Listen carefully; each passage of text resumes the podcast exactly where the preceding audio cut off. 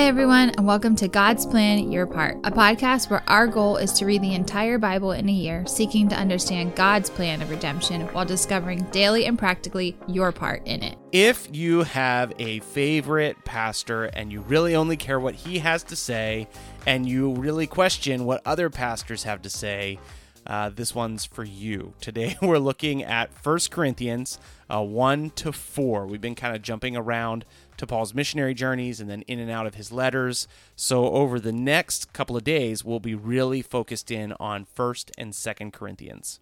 So I noticed throughout today's reading that there's a lot of threads about wisdom and I guess how wisdom is like highly, highly sought after in this time, and how Paul is kind of counteracting this thought that even trumps what seems to trump the gospel and um, the life and death of Christ. It's really interesting. The city of Corinth, the culture in Corinth, I think is very similar to our culture today.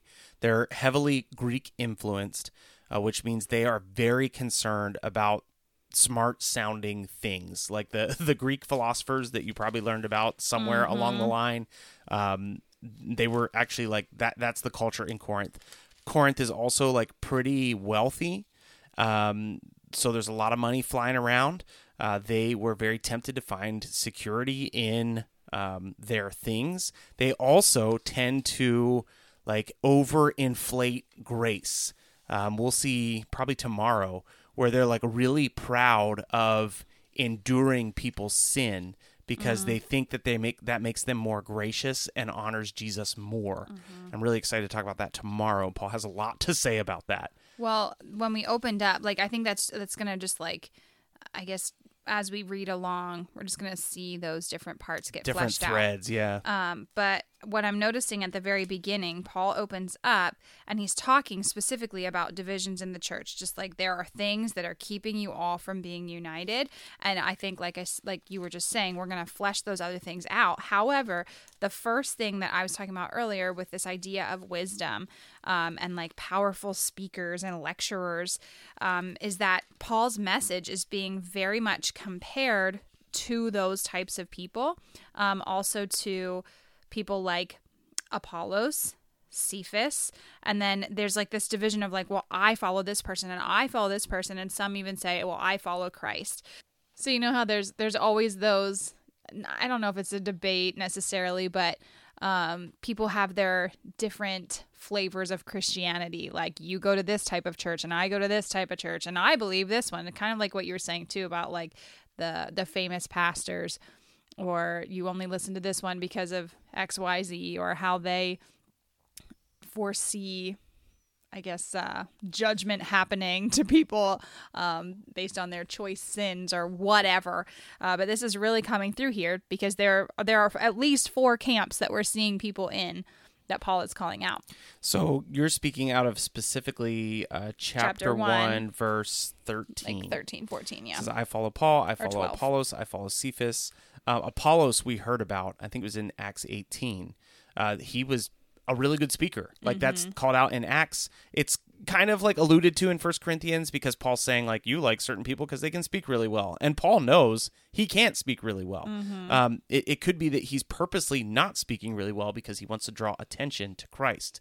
But it is really interesting that that Paul doesn't He's, he does not pick a fight with Apollos. He does not pick a fight with Cephas. Mm-hmm. He does not say, "Well, Cephas's view on." Right. Like he actually calls himself out. He says, "Hey, was it Paul that was crucified for you? Yeah. Was it Paul that you were baptized in the name of?"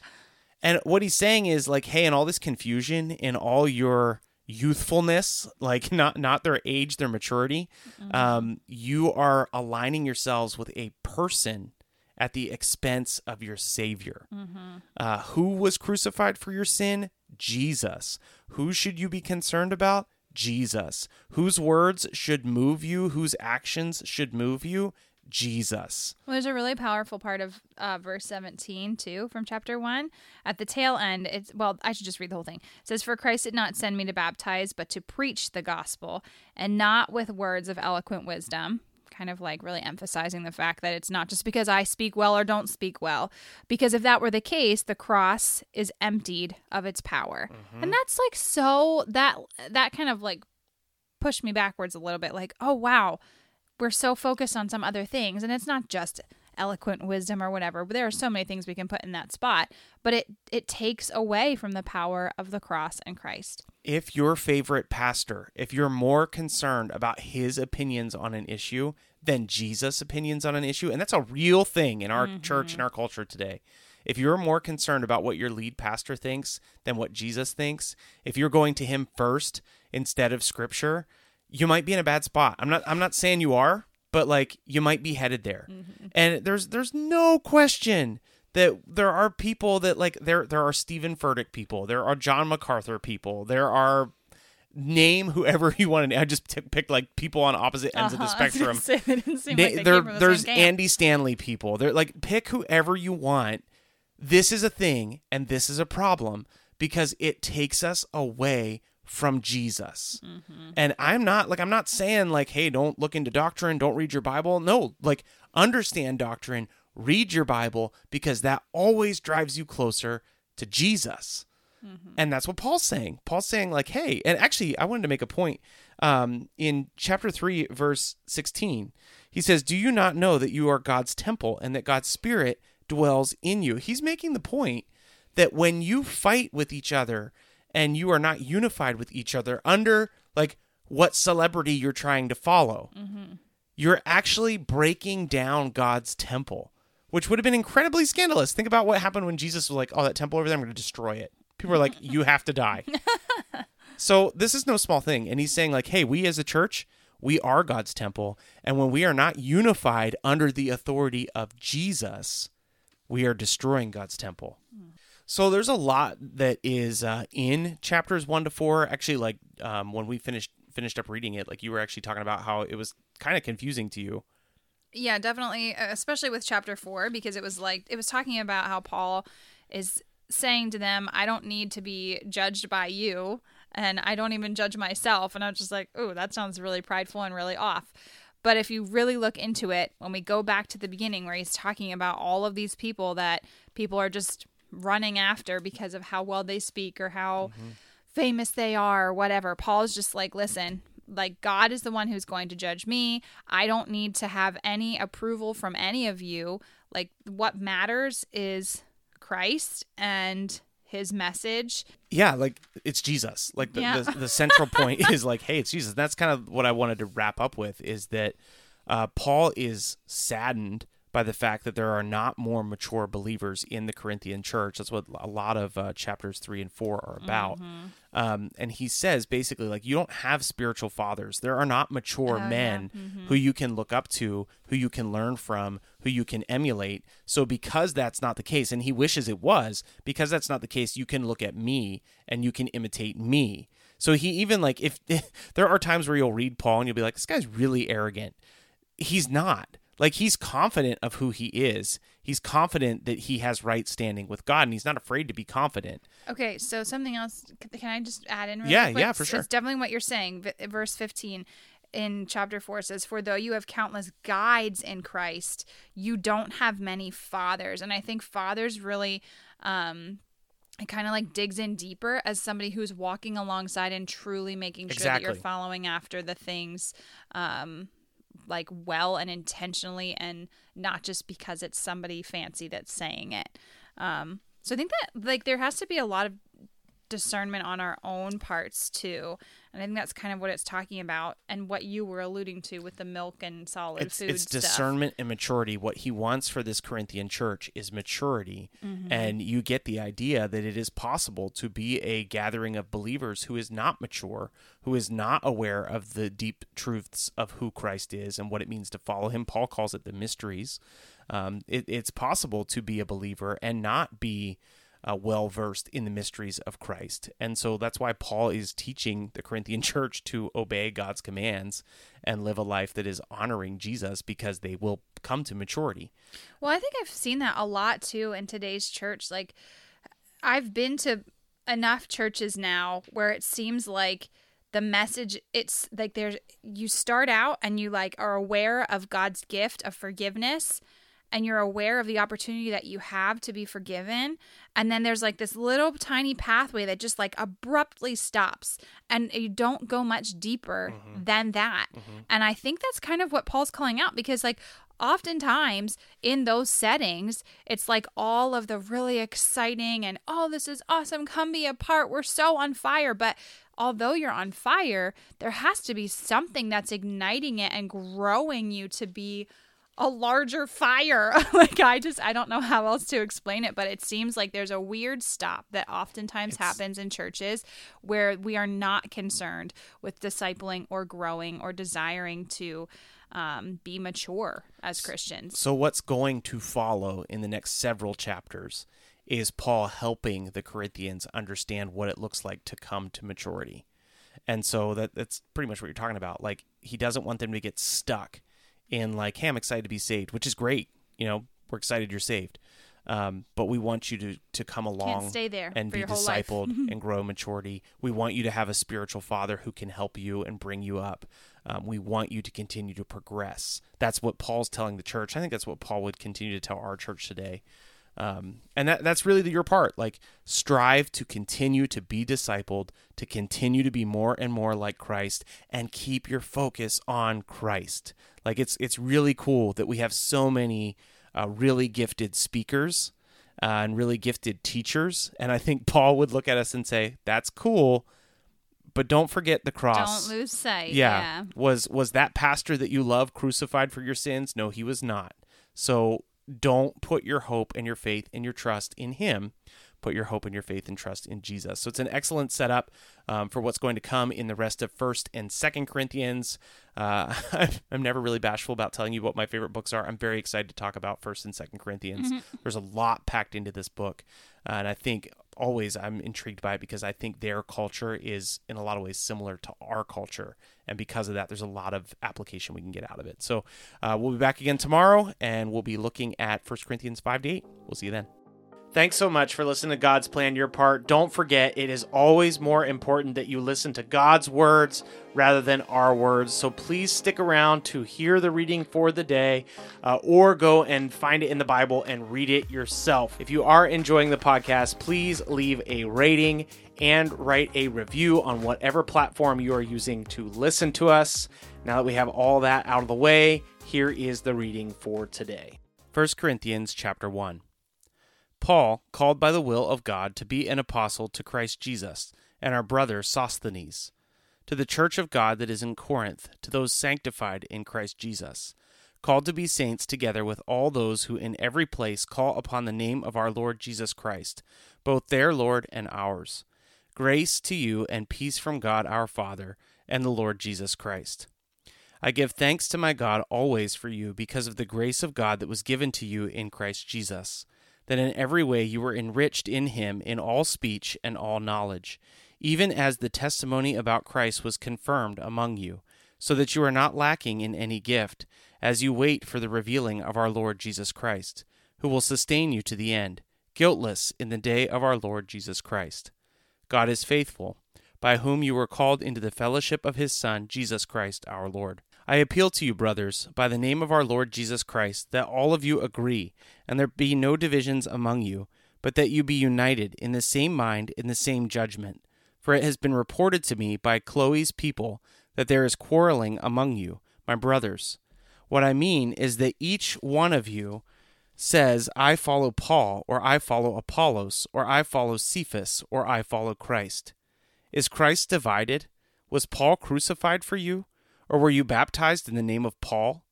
I thank God that I baptized none of you except Crispus and Gaius, so that no one may say that you were baptized in my name. I did baptize also the household of Stephanas. Beyond that, I do not know whether I baptized anyone else. For Christ did not send me to baptize, but to preach the gospel, and not with words of eloquent wisdom, lest the cross of Christ be emptied of its power. For the word of the cross is folly to those who are perishing but to us who are being saved, it is the power of God. For it is written, I will destroy the wisdom of the wise, and the discernment of the discerning I will thwart. Where is the one who is wise? Where is the scribe? Where is the debater of this age? Has not God made foolish the wisdom of the world?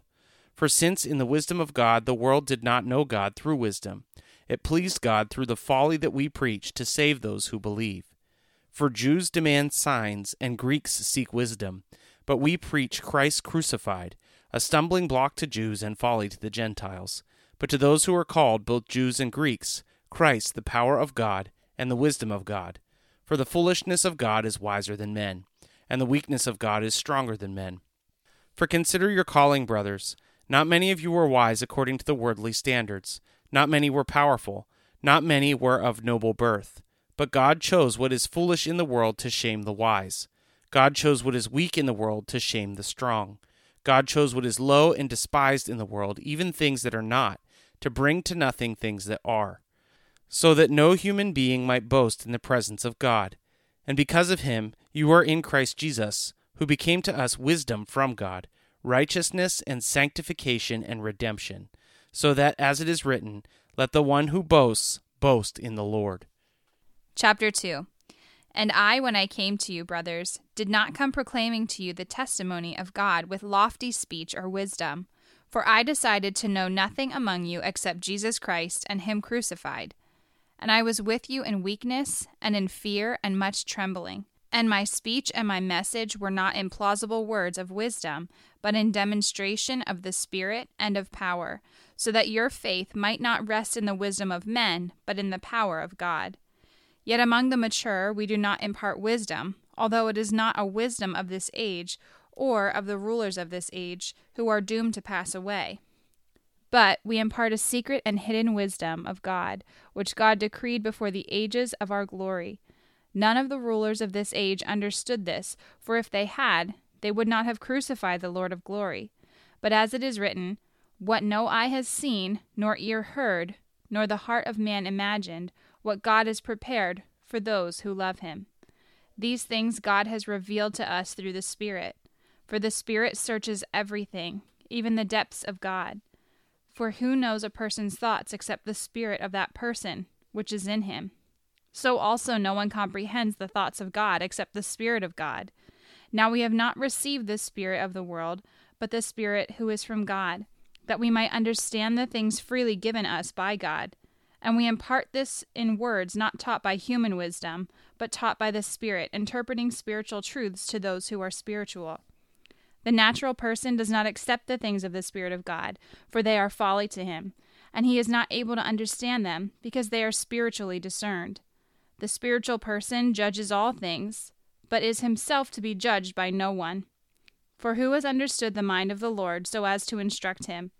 But we have the mind of Christ. Chapter 3 But I, brothers, could not address you as spiritual people, but as people of the flesh, as infants in Christ.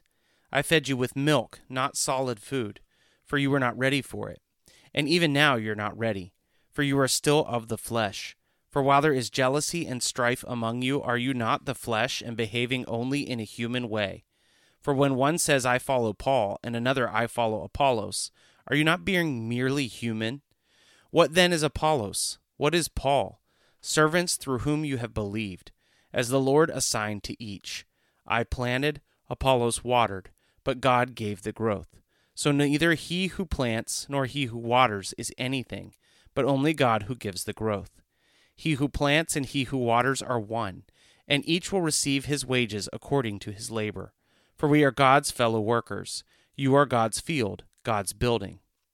According to the grace of God given me, like a skilled master builder, I laid a foundation, and someone else is building upon it. Let each one take care how he builds upon it.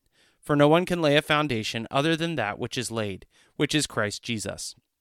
Now, if anyone builds on the foundation with gold, silver, precious stones, wood, hay, straw, each one's work will become manifest, for the day will disclose it, because it will be revealed by fire, and the fire will test what sort of work each one has done. If the work that anyone has built on the foundation survives, he will receive a reward. If anyone's work is burned up, he will suffer loss, though he himself will be saved, but only as through fire. Do you not know that you are God's temple and that God's Spirit dwells in you? If anyone destroys God's temple, God will destroy him. For God's temple is holy, and you are that temple. Let no one deceive himself. If anyone among you thinks that he is wise in this age, let him become a fool that he may become wise. For the wisdom of the world is folly with God. For it is written, He catches the wise in their craftiness. And again, the Lord knows the thoughts of the wise, that they are futile. So let no one boast in men, for all things are yours, whether Paul or Apollos or Cephas or the world or life or death or the present or the future. All are yours, and you are Christ's, and Christ is God's. Chapter 4 This is how one should regard us, as servants of Christ and stewards of the mysteries of God. Moreover, it is required of stewards that they be found faithful.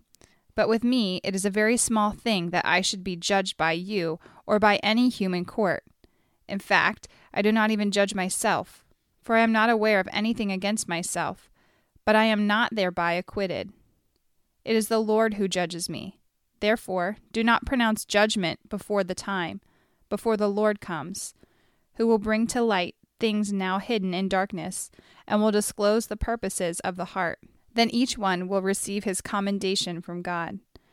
I have applied all these things to myself and Apollos for your benefit, brothers, that you may learn by us not to go beyond what is written, that none of you may be puffed up in favor of one against another.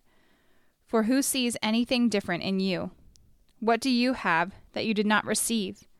If then you received it, why did you boast as if you did not receive it? Already you have all you want. Already you have become rich. Without us you have become kings. And would that you did reign, so that we might share the rule with you. For I think that God has exhibited us apostles as last of all, like men sentenced to death, because we have become a spectacle to the world, to angels, and to men. We are fools for Christ's sake, but you are wise in Christ. We are weak, but you are strong. You are held in honor, but we in disrepute. To the present hour we hunger and thirst. We are poorly dressed, and buffeted, and homeless and we labor, working with our own hands. When reviled, we bless. When persecuted, we endure. When slandered, we entreat. We have become and are still like the scum of the world, the refuse of all things. I do not write these things to make you ashamed, but to admonish you, as my beloved children. For though you have countless guides in Christ, you do not have many fathers. For I became your father in Christ Jesus through the gospel. I urge you then, be imitators of me. That is why I sent you Timothy, my beloved and faithful child in the Lord, to remind you of the ways of Christ, as I teach them everywhere in every church. Some are arrogant, as though I were not coming to you. But I will come to you soon if the Lord wills, and I will find out not the talk of these arrogant people, but their power.